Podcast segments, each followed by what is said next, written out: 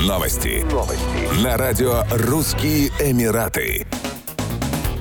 Управление по дорогам и транспорту Дубая начинает инспектировать пляжи и дорожные обочины на предмет выявления неправильно припаркованных лодок и автопоездов, а также неправомерно установленных палаток. В частности, власти будут штрафовать за такие нарушения, как парковка малых судов, тележек с едой и трейлеров на тротуарах и общественных парковках, установка палаток и навесов, заборов и столбов, блокирующих обзор для автомобилистов или создающих трудности пешеходам. Задача компании – сохранить эстетичный вид Дубая. На первом этапе нарушителей уведомляют. уведомят о неправомерных действиях и дадут неделю на устранение нарушений. Если требования властей не будут выполнены, последуют юридические меры.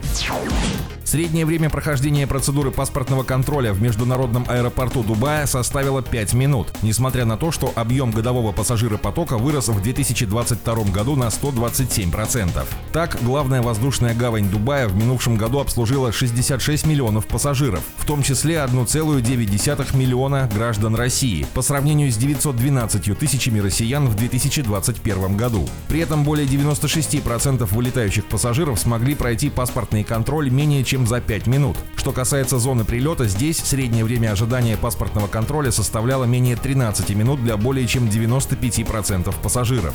Еще в две тысячи двадцать первом году в аэропортах установили интеллектуальные турникеты, ускоряющие иммиграционные процедуры. Используя новейшие биометрические технологии, распознавание лиц и радужной оболочки глаз, пассажиры могут зарегистрироваться на рейс, не используя никаких документов. По сути, их лица служат паспортами. В две тысячи двадцать втором году аэропортовые службы Дубая обработали шестьдесят два целых две десятых миллиона чемоданов, при этом девяносто два процента всего багажа было доставлено с борта самолета на транспортер в течение сорок пять минут. Еще больше новостей читайте на сайте Russian Emirates точка ком.